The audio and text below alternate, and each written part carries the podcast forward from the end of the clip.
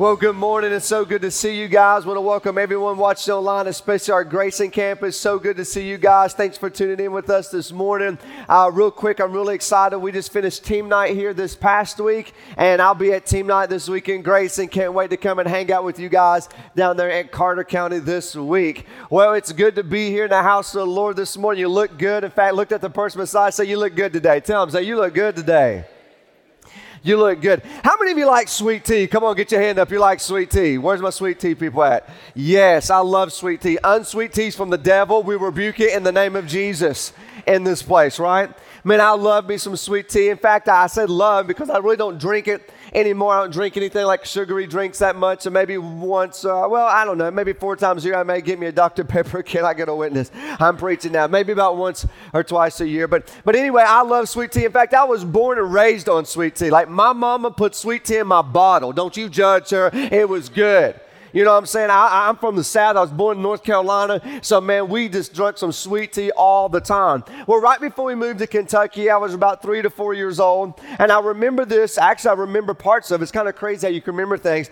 But I do remember because we actually have a picture of it as well that, that's just in that we had to remind us of this situation. You know, I love tea so much that I thought there's got to be something else you can do with tea besides drink it. And, when I was a little boy, I'll never forget this, that I, I took my, my sisters and I took a whole gallon of sweet tea. I believe it was raining outside that day. And we poured it all over the kitchen floor linoleum. And so we were going to make an indoor slip and slide out of sweet tea. Now, you don't get no better than that. Sweet tea and a slip and slide, right? Come on. And, I, and we, we poured the whole gallon of sweet tea out, and mom wasn't in the house. And, and I went into my room and I grabbed, I opened a drawer and I grabbed a pair of underwear and, and I'd set it to the side and I'd take my, my, my clothes off and I was in my underwear and I would run and I would slide across the kitchen floor. Well, after a while, the underwear gets soaking wet, so I took them off, and I didn't know what to do with them. So I took my underwear and I threw it behind my chest door and piled it up, put another pair on, and I run and I do slip and slide. And then I run, I did this over and over and over until I ran out of underwear. And then I realized you can go a lot faster with none on. And so I called my mom. I said, Mom, remember this? She said, Honey, do I remember it? I've got pictures of it. And I can't show the pictures because I was standing there with, uh, with nothing on. And uh, we didn't want to, to show that this morning. But the thing is, I didn't think she'd find out. Have you ever tried to hide something like you didn't think you're going to get caught? Come on now, am I preaching to somebody, right? And so I didn't know until she found all my underwear with sweet tea behind the chest drawer. And, and so she comes in, and the picture that I had after that I couldn't find was after, you know, um, that you, you know, get that kind of, you know, spanking. See, my mom didn't spank us. I never got a spanking. I got a whooping. You know what I'm saying, right? I got a whooping.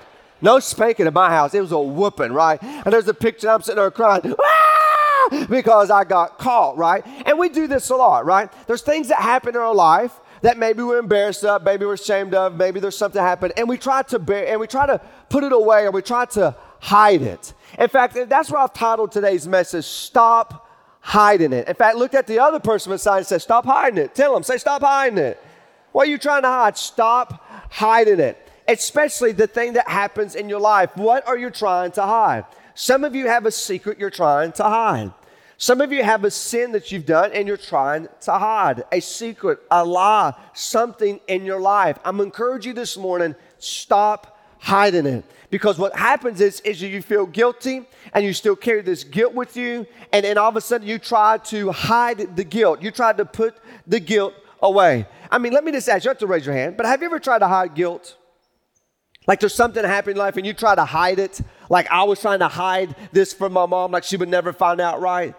Like, have you tried to hide something in your life? And he, here's what I figured out that we do when it comes to guilt in our life. In fact, this is kind of part two from last week. So if you missed last week, I want to encourage you to go back and watch it. It just kind of builds on that, something about your past. This is specifically things about your past. But when we have guilt, here's the first thing we try to do we try to bury it.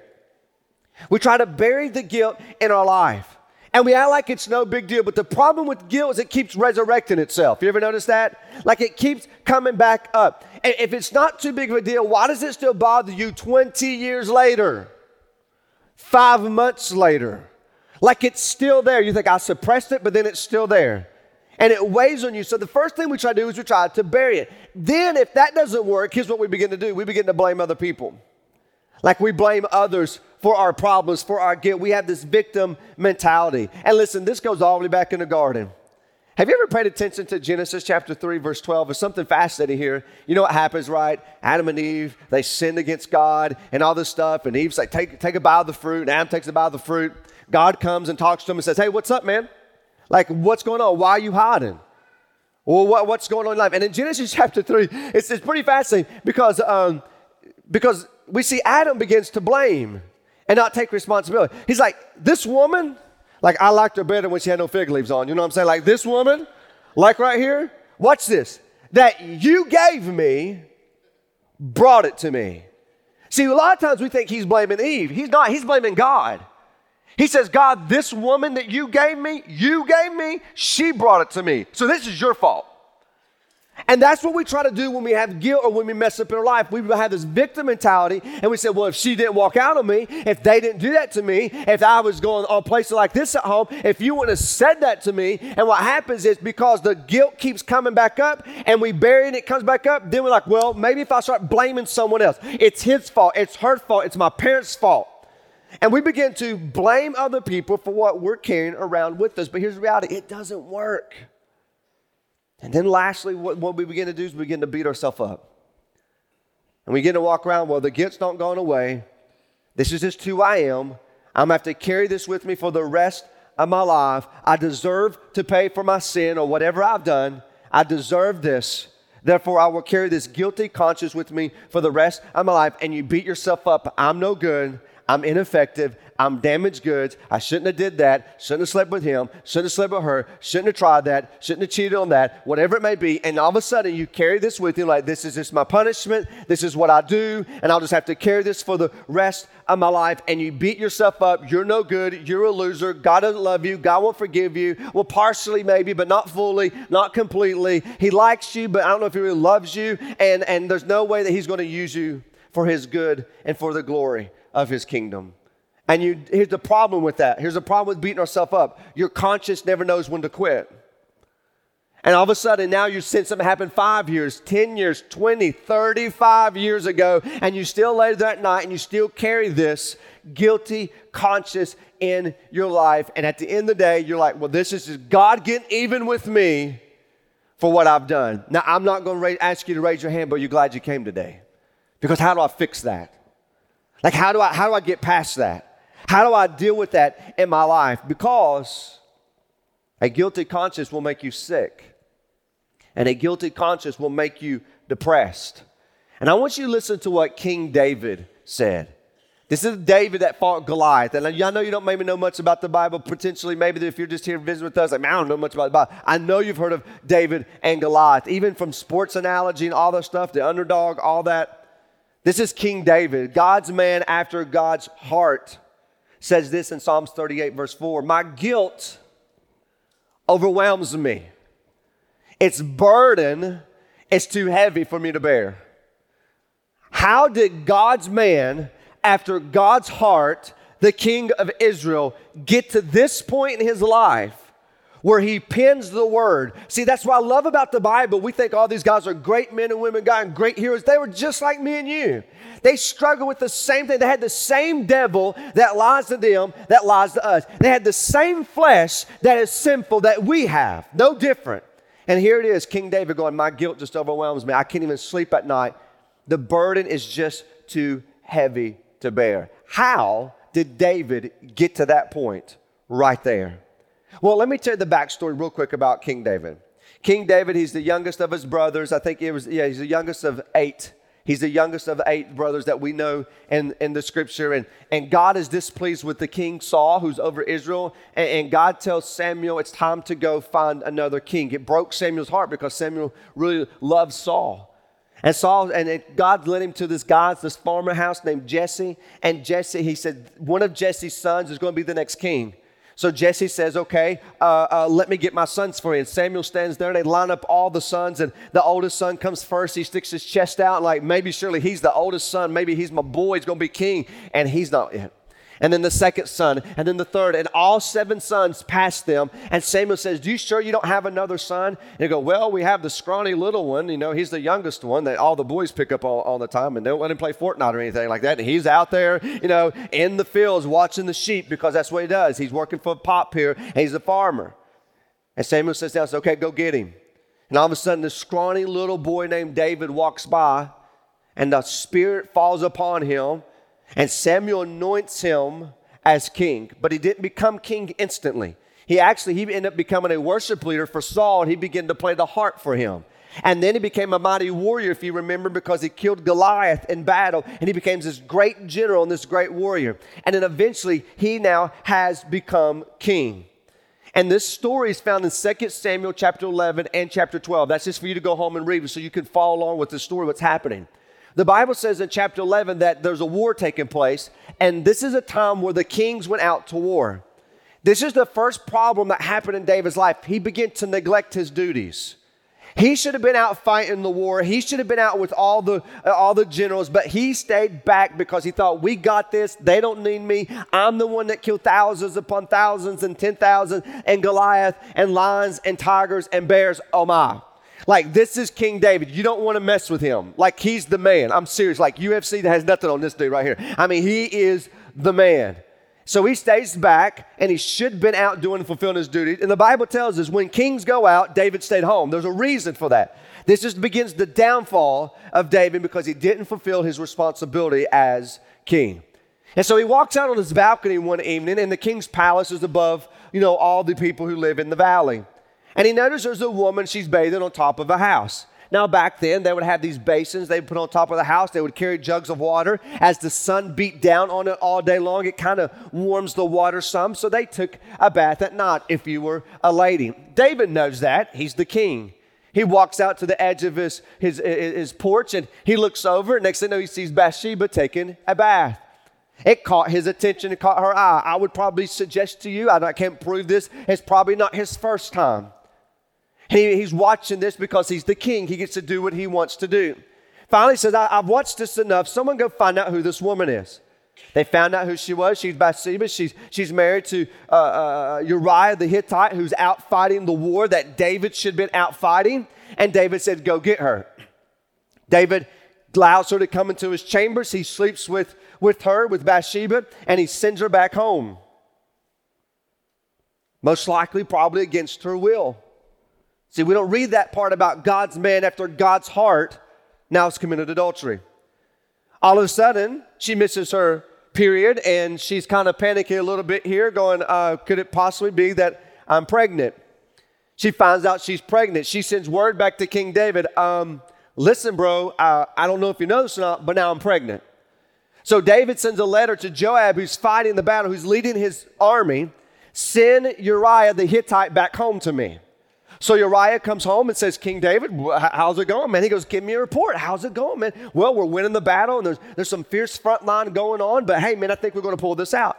He says, Good. I tell you what, you need to rest.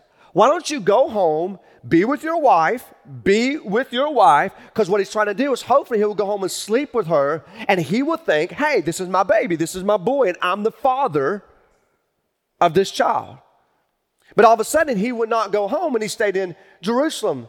So David finds out he doesn't, he doesn't go home, and he said he goes to him and says, Why didn't you go home, man? Come on, your wife's at home with you. You need a rest. You've been fighting too hard, man. Go back home and be with your wife. He said, How can I go and be with my wife when my men are fighting intense on the front line where David should have been? And so David says, What am I'm gonna do? He panics. So he throws a feast. He brings Uriah into his house and he gets him drunk. See, y'all's like, I don't know about the Bible. You should read it, it's crazy. I mean, oh my gosh, this is crazy stuff. This is God's man after God's heart. And he gets him drunk. And he finds out he still, after being drunk, will not go home and be with his wife. So David panics and he sits down at his royal desk in his royal chair with his royal fountain pen and he pens this letter. And he writes a letter to Joab. And he says, Listen, I want you to put Uriah on the front line in the most fierce battle place in the war. And as soon as he's on the front line, I want you to back up your troops so that he would be killed in battle. Signed, King David. Folds it up, seals it with his ring, and then he walks to, watch how sick he is. He walks to Uriah. He says, Take this letter to the general. He does not open the letter, and he's taken his own death sentence in his hand with him. And he carries it all the way to the general. The general opens up and reads it. Are you, are you kidding me? What has he done? Uriah, you're over here. You're on the front line. You're in the most fierce battle place there is. Yes, sir, I will serve my country. I'll do whatever you call me to do. He gets on the front line. They call the troops back. Boom, he's out. And he dies. Bathsheba gets word her husband now been killed in battle. So what does David do quickly? Go gets her and marries her and allows her to become one of his wives. God's man after God's heart. Could you imagine Psalms 38? Can we put it back up one more time? My guilt overwhelms me. My burden is too heavy to bear. I have now committed adultery. I have basically murdered a man and destroyed his family. My guilt overwhelms me, and my burden is too heavy to bear. Well, a year passes, and David's been going through this. The child has been born. And all of a sudden, the prophet Nathan comes up to King David. Hey, King David, do you mind have a word for you? And he says, Sure, sure, come here, come here, come here, come here. Come here, prophet. Yeah, prophet, God's man, come here, talk to me. I got a story for you. He goes, Yeah, I love stories. Tell me stories. Actually, it's a parable. I love parables. Tell me a parable. There's this very rich, wealthy man who had all the livestock you can imagine. This is in 2 Samuel chapter 12. All the livestock you can imagine sheep and goats and herds and lambs and everything you can imagine. Very wealthy man. But then there's this very poor man. He only had one scrawny little baby lamb. And that little baby lamb became the family pet. It eat with them at the table. It went outside and played with the kids. The kids named it because it became a family pet. It's the only little lamb that they had. And all of a sudden, a special guest, a guest came to the rich man's house, and the rich man gave an order Instead of going out to my field and killing my sheep and my lamb, I want you to go and I want you to take the only lamb from this poor little family, take it from the poor man, slaughter it, and cook it so we can have a great feast for my guest. And he said, What do you think about that, David? David was furious. He said, That rich man should die for what he's done. And the prophet Nathan said, That man is you. This is what you've done. And you've done this in God's sight. And He knows the guilt that you carry, He knows the things that's going on in your life. This man is you. And it broke him, completely broke him. All the guilt, all the shame, everything that he's been carrying for the last year, trying to bury it, trying to hide it, trying to suppress it, all now comes to the surface. And in Psalms chapter 51, David pins the moment after being confronted with Nathan about this situation, about the adultery, about having his, her, her husband killed. And he writes this I want you to hear his heart in Psalms 51, verse 1. Have mercy on me, oh God, because of why? Because of your unconditional, unfailing love. Because of your great compassion, blot out my stain of my sins. Ever been there before? Like, forgive my sins, but forgive me of the stain. Blot the stain out. Like, I don't remember that anymore. Like, blot these stains of my sins, plural, out. Verse 2 Wash me clean from my guilt. Don't raise your hand. You're tired of carrying your guilt around? You're tired of beating yourself up, feeling like this is what I deserve because I did blank, because I struggled with blank, because I looked at blank. Purify me from my sin, for I recognize my rebellion and it haunts me day and night. I've not forgot what I've done. I know I think adultery was wrong. I know the murder, basically. I know that was wrong. And it's never, ever left my conscience. Verse 4 Against you and you alone have I sinned. I want some of you to read that really closely. The sin that you feel guilty of, that you still carry, and it's usually just that sin, right? The one that haunts you. Like that sin. The one that really struggles with. Now, I'm gonna be really honest with you. The majority of guilt that comes with sin, the majority of it is sexual sin from your past. And no one knows. You don't want to talk about it. Definitely don't want to mention it to your spouse. You don't want to bring the stuff up. It's in the past. But it's still there. Because there's something about sexual sin that's sticky and it sticks. And you feel guilty and you struggled. But you don't want nobody to know about it. You try to bury it, but then you still comes back up, but then you try to blame them. It's their fault. And if they would have, and you realize that don't work, so now you beat yourself up. I just deserve this because of my sin. So I got to punish myself for what I've done. And this is just my new normal, what I have to carry out. But look here in verse 4 against you, God, and you alone have I sinned. I have done what is evil in your sight. And then in verse 14, he says, Forgive me. And he confesses his sin. I want you to notice the pattern here. First, he admitted it. I've sinned. You've probably done that. But listen, he accepts responsibility. He's no longer a victim anymore. I accept my responsibility for I have sinned. And he asked for forgiveness. I love what 1 John 1 9 says. It says, But if we confess our sins to him, he is faithful and just to forgive us of our sins and to cleanse us from all. Everybody say all. All Big sin, little sin, secret sin, gross sin, tiny sin, all. All sin and all wickedness and all unrighteousness. And I can hear what you're saying right now. But, Pastor, I did that and it's still there. How do I know that? Because it was for me. I confessed. I asked forgiveness. Why do I still feel guilty? Why do I still feel condemned? Why do I still feel gross? Why do I still feel dirty? Why do I still feel condemnation? Listen, I, have been there. I'm not preaching at you, I, I've been there.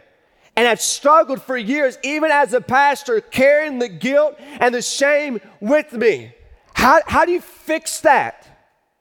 Like, how do you get past that? And that's what I want so desperately for you.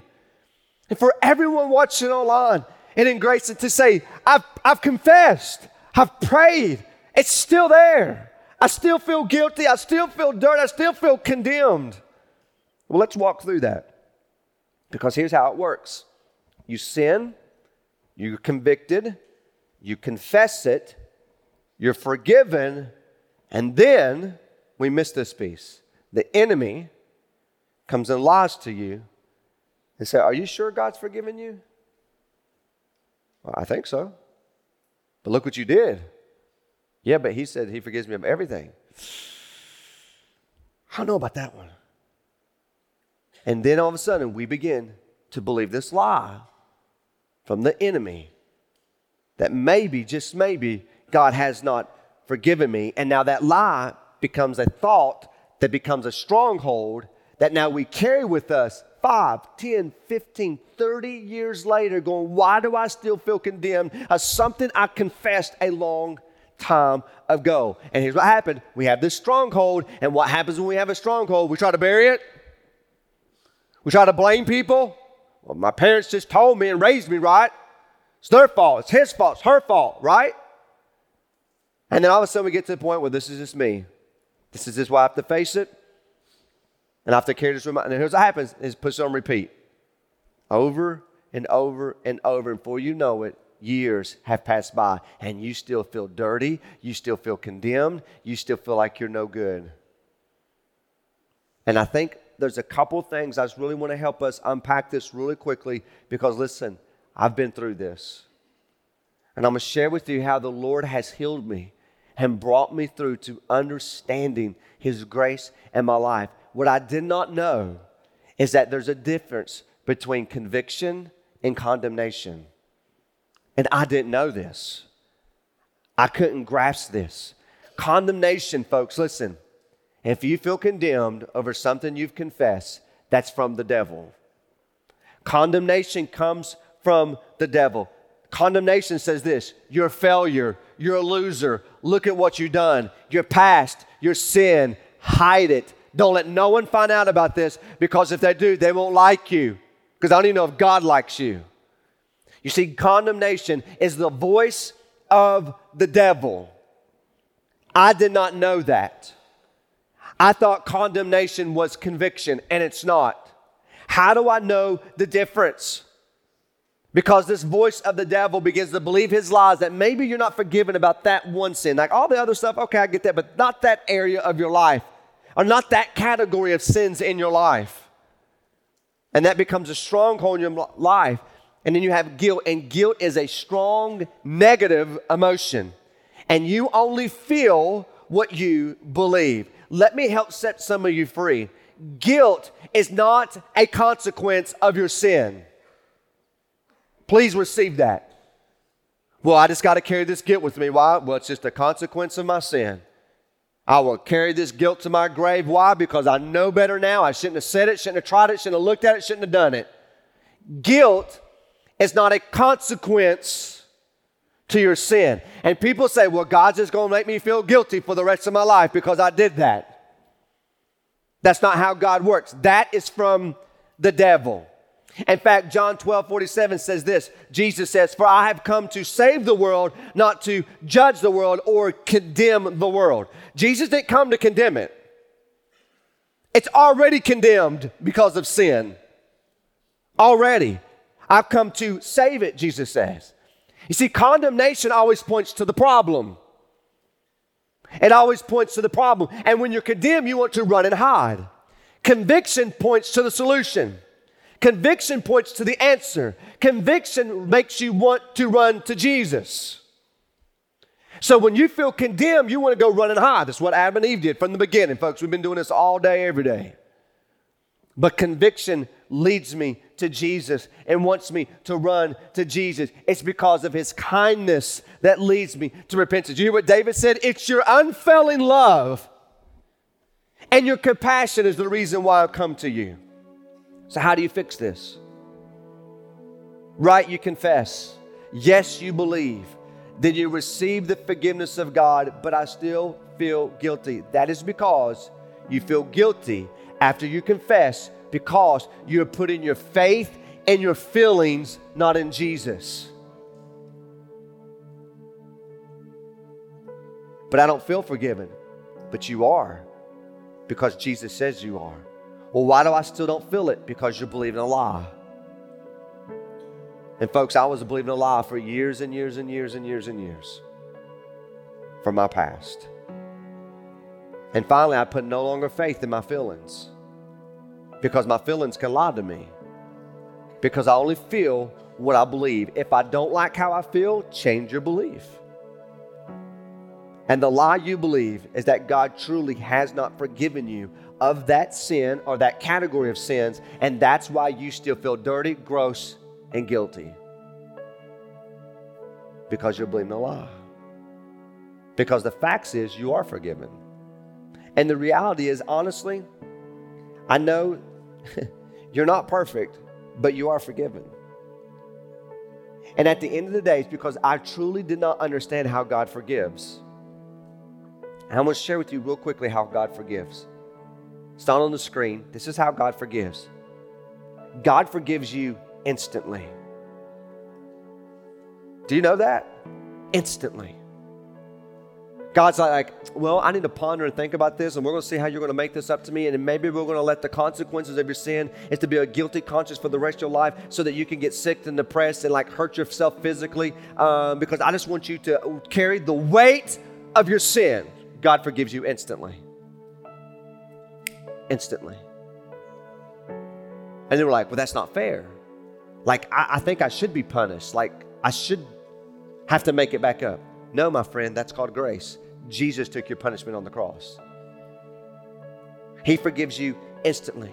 Here's a big one He forgives you completely, not partially. Well, I'm going to forgive you of all your sins, but your sexual sins, nah, I'm not going to forgive those. I'm going to forgive your sins, but the addiction sins you got, nah, I'm not going to forgive those. See, God forgives you completely. Not just instantly, completely. Like, completely. Here's a God forgives you repeatedly, over and over and over and over.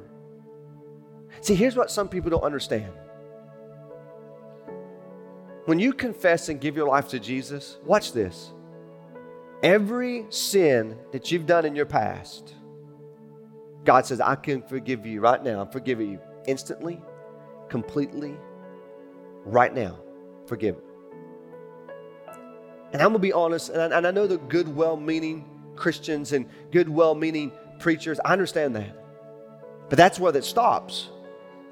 And I say, yes, God's forgiven your past, but now you've got to work and earn to keep your salvation. And the sins you commit after you get saved, you better make sure you confess and stay squeaky clean because if you don't stay squeaky clean, you will lose the salvation God's given to you, and God will remove His hand back from you, and you will die and you will go to hell. Folks, I promise you that's not in the Bible. I know they mean well, but they don't understand how God of the Bible forgives. He forgives you completely. Watch this, not only of my past sins, but even the sins I will commit today. Cinco de Mayo Day, is that correct today? Is we're having a Mexican fiesta after church today with all the staff. We will probably have to repent of all the tacos and burritos we will eat today. You're going to blow it today. Watch this. I'm going to blow it today. And the sin I commit today, has already been forgiven. Now, what's this? I promise you, probably all of you are going to blow it tomorrow when you go back to work on Monday because the weekend's over and that's back to Monday, right? And all the sins you have for the rest of your life have all been forgiven. Because every one of your sins on the cross were already future. You weren't even born yet. And He forgives you, watch this, of all your sins. And I know what you're saying. That's not fair. That's called grace. Unconditionally. See, God's love is not conditioned. If you, then I will. He says, I love you completely. I forgive you instantly. And watch this if you'll confess your sins, I will forgive you repeatedly. Not to keep you saved, but to keep our fellowship with the Father.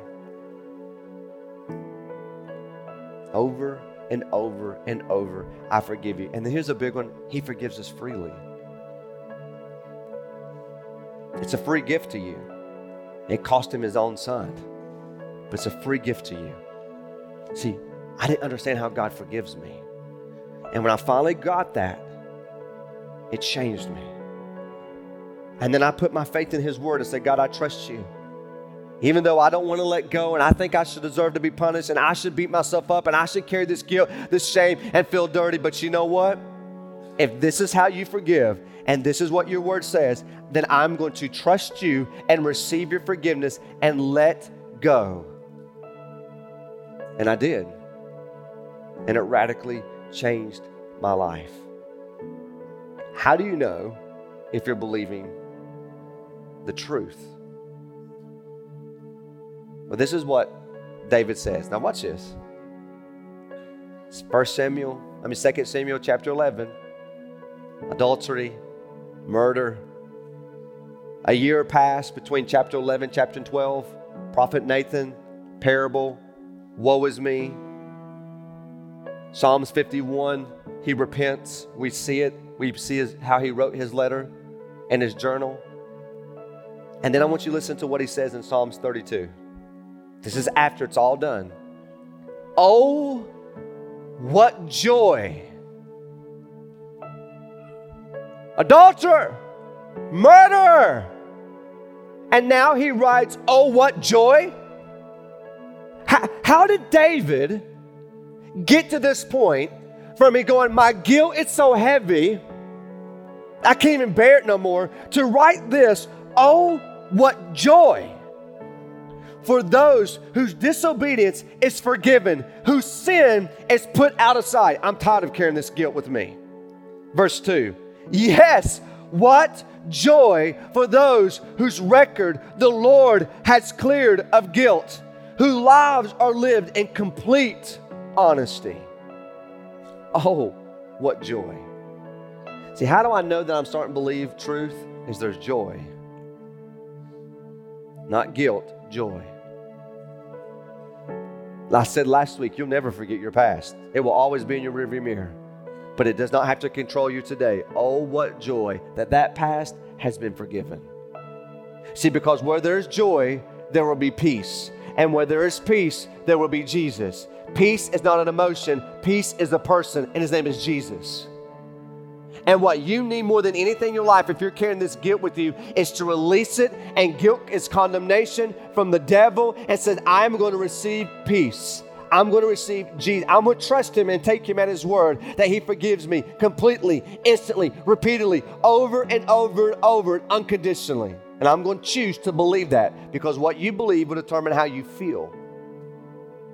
Oh, what joy how did he get to that point? Because now he accepts God's word as true, and I believe you have been forgiven. Because God tells him in Psalm 51, Your sins are forgiven, David. There's consequences to our sin. We all have consequences to our sin. But your sin, David, is forgiven. Your sin is forgiven. Oh, what joy to know that and to believe that. And then he says in Psalms 32, verse 5, Finally, I confessed all my sins to you. To who? Not to me, to God. Finally, I confessed all my sins to you and stopped trying to hide my guilt. And I said to myself, I will confess my rebellion to the Lord, and you forgave me, and all my guilt is gone. It's been a roller coaster ride for David. It's been a roller coaster ride for all of us. And that's why God puts things like this in the Bible to let you know I love you. And no matter what you've said, no matter what you tried, no matter what you've done, I want to forgive you. Come to me. Confess this. Stop trying to hide it. Stop trying to bury it. Bring it to the surface, take it to the Lord, and deal with it. And then believe the truth. And when you know the truth, the truth of what? You want to be set free of your guilt? You want to be set free of your shame? Believe the truth from the Word of God. I'm going to ask if you would just to bow your heads just for a moment. Listen, I know with a crowd this size and watching online and in Grayson, come on. Some of you right now, you're carrying a huge weight of guilt and condemnation. Listen, stop hiding it. Bring it to the surface. Get before a holy, loving, righteous God who loves you, who has a purpose for you, wants to use you, who forgives you completely and freely and repeatedly and instantly. And if you're a Christian and you're carrying this guilt with you, listen, do you know right now you can deal with, with this before the Lord? Right now, deal with it.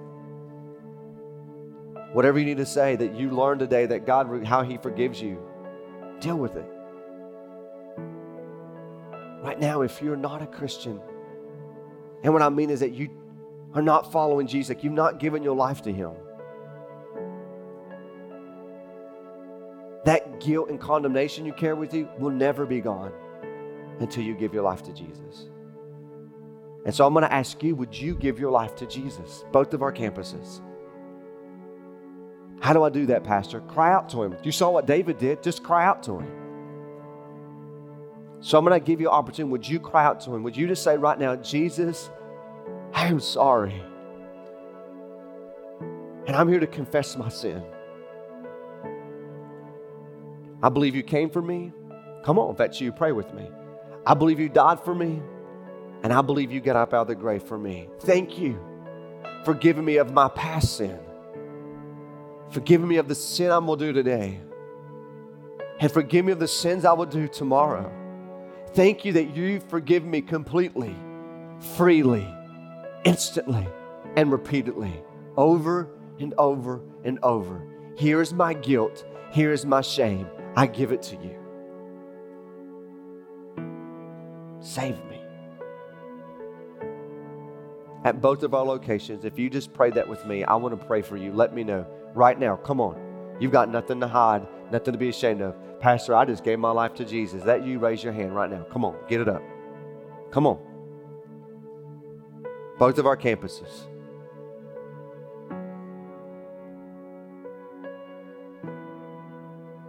We're going to be, trust that the Lord is speaking to you. And I don't want you to leave here feeling beat up. No, you should leave here feeling encouraged that that's the God that we serve, that loves you so, so much, that woke you up this morning, gave you breath this morning, brought you here this morning so you can release whatever you're holding on to. Release it, let it go. Don't carry it no more. Don't let the devil lie to you anymore. You're forgiven. Let it go. Father, we thank you so much for your grace that we don't deserve, for your love that is so unconditional. We have believed the lie of the enemy way too long. For some of us, the guilt is too much to bear. But today we've heard your truth. Today we've listened to your truth. I pray today that we will receive your truth. That you love us, that you forgive us, and no longer do we have to carry this with us anymore. So, Holy Spirit, we pray that you would have your way in our hearts and our lives. And we trust that you're going to do great things through us. It's in your name we pray. Thanks for joining us online today. If while watching this message you were led to take a next step or made the decision to start following Jesus, we would love to celebrate with you. Let us know on our website at betterlife.church/next steps. To stay connected throughout the week, download the Better Life app and consider subscribing to our YouTube channel or podcast. Lastly, if you would like to support what God is doing through this ministry, you can give online at betterlife.church/give now. We're praying you have a great week and hope to see you again soon.